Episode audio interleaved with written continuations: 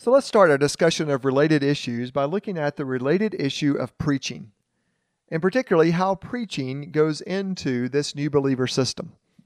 Well, let's start with looking at preaching when it comes to calling people to decision. Now, on this resource, I've put a bonus discussion called the Decision Dilemma. And I'm not going to talk about that right now. I'm going to let you listen to this bonus discussion as well. It's a discussion that I had with one of my other teaching pastors around the proverbial question of how often do I extend the invitation for someone to follow Christ? And as you listen to this bonus resource, you'll see that I answered that question very precisely. I said that a couple of times a year you should give a full treatment of the gospel a few times a year you should give an explanation of the gospel, and every Sunday you should allow people to make a decision for Christ. Now, if that sounds rather unspecific, that's because it is. But you'll listen to that resource, and hopefully that'll help you make sense of it. But whether you preach on salvation every single week, whether you offer an opportunity for someone to be saved every single week, or you do something in between, I would encourage you to make sure that every week you are absolutely clear about what someone who made a decision to follow Christ, either at your service or during the previous week, should do. Clarity is the holy grail of preaching, and it's especially the holy grail of a new believer follow up system. So, as you think about your preaching, ask yourself Am I being clear? Is it clear that if Scott made a decision to follow Christ on Monday, this is what he is to do to let me know about it on Sunday? Is it clear about the box he should check? Is it clear about the area of the church where he should go? Is it clear about the material that he should receive? Is it clear about what he should fill out, about who he should let know?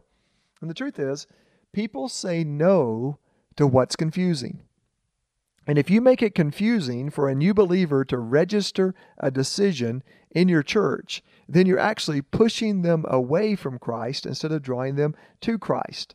And so, one of the big evaluation points you can make in your preaching and in your uh, church service is this Is it clear what a new believer should do to let us as pastors know about the decision that they make? And so, whether you use a connection card like we talked about back at the beginning of this resource, whether you do an altar call, whether you have a counseling room, whether you have a new believers room, whether you have a hospitality room, whether you have a 10 minute party after church, whether you have an area where they would go to be prayed for by the elders, whether you have a fresh start table or a new beginnings table or whatever it is. You can have as much diversity as you want. And in fact, if you will recall from earlier, I recommend that you have multiple ways for people to record that decision whether you have a hotline they can call or a number they can visit or a website they can go to or a Facebook friend that they can add. Whatever it is, make it crystal clear what someone will do. Because the truth is, you cannot follow up with someone unless you have their information. And so in your preaching, make it clear. And then part of your preaching also is to preach to people who are at various stages in this process. You know, one of the things that we've talked about in our process that's really big is baptism. So if I want new believers to take the next step of baptism, it would seem logical for me from time to time to preach on the need for baptism. And I've noticed a correlation between me talking about baptism in my preaching and the number of people being baptized. Now, because of my preaching calendar, and if you're not familiar with the resource, one year preaching calendar, you should definitely pick up that resource and study it.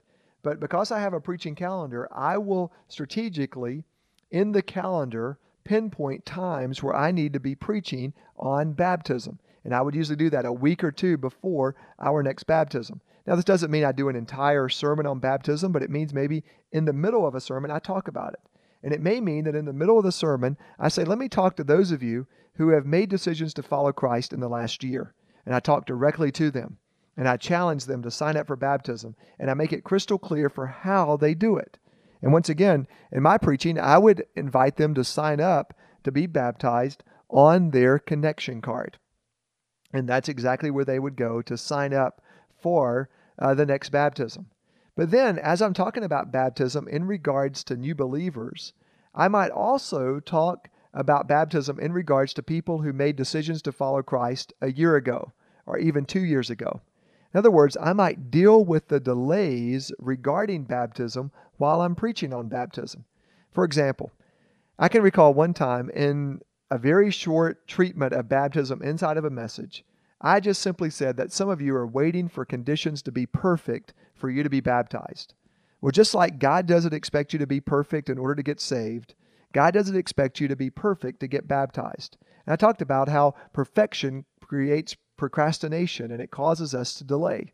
And I met a number of people at the next baptism who said, That met home with me because I was waiting until I got my life cleaned up. I was waiting until I started to grow and show some maturity in my relationship with Christ before I was baptized.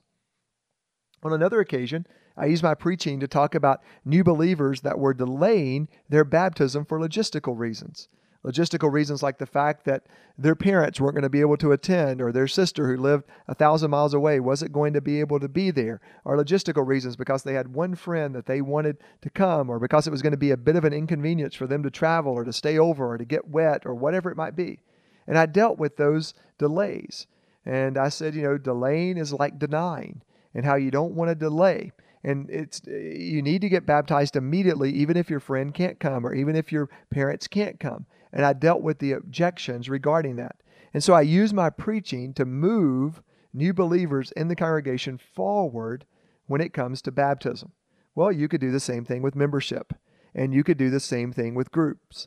In fact, on the resource area, you will find sermons that I've used effectively to move new believers forward in baptism, in membership, and in joining a small group. And I think these would be sermons that you could take and perhaps utilize in your own church. And you see that your preaching can be utilized to move people forward inside of this system.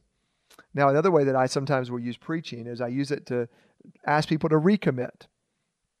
And I would ask people to recommit their lives to Christ. And then we might compare those recommitments with decisions that people have made to ensure that they're moving forward. One of my favorite times to do this is on Easter. And it's very common on Easter for me to do an annual spiritual survey. Now, Easter, of course, is one of the biggest days of the year. And if there's any day that somebody's going to fill out a connection card, it's going to be Easter. And so, what I would often do is I would invite people to fill out their name and email and address and phone number on the front side of the card. And then on the back of the connection card, at the end of the Easter service, I would give people an annual spiritual survey and I would invite them to mark the letter A, the letter B, the letter C, or the letter D. And the letter A stands for already a believer, that they are already a believer. The letter B stands for believing today. The letter C stands for considering. And the letter D stands for don't think I ever will become a Christian. Now, if you've been a part of any of the resources that we offer regarding maximizing Easter, uh, then you may be familiar with this ABCD survey. I won't go into more details regarding the logistics of how we do the survey and how we tally up the survey since I deal with that in other resources. But I will say that after I invite people to check either A for already believing, B for believing today, C for considering, or D for don't think I ever will, they are then followed up on appropriately. So if they're an A and they're already a believer, I would examine that. And a lot of times that is an affirmation for people who check the new believer box months before that they are now fully following Jesus. And I love to see that. I love to see that someone who became a new believer two or three months before Easter would now check, I'm already a believer. But sometimes your new believers who marked a decision two or three months before Easter would check B. And then you might follow up with them because they checked a B, and you could follow up to see if they have settled the issue of salvation and if they're secure in their belief. And then, on occasion, someone who checked new believer two or three months before Easter checks the letter C, considering that they're considering to follow Christ. So, this could very well mean that they've not yet stepped across the line. And this means now you could change your approach with them, and the C on the survey gives you a new reason to follow up with them. And then hopefully, none of your new believers from two or three months before Easter would check the letter D. Don't think I ever will. But if they do, that also gives you a reason to follow up. And so, incorporating this survey into your preaching on a big day like Easter gives you another reason to go back and evaluate the status of new believers in your church. The last way that I'll mention for now that you can utilize uh, this new believer process, utilize your preaching to move new believers further along this process, is from time to time have some new believers share their testimony. Uh, if you have someone who's gone through this process, and they have taken the step of baptism and then taken the step of membership or just taken one of those steps, use that person to give a testimony and talk to the other new believers who need to be baptized or the other new believers who need to take that step of membership. You see, sometimes people just need to hear it from somebody besides you in order to move forward.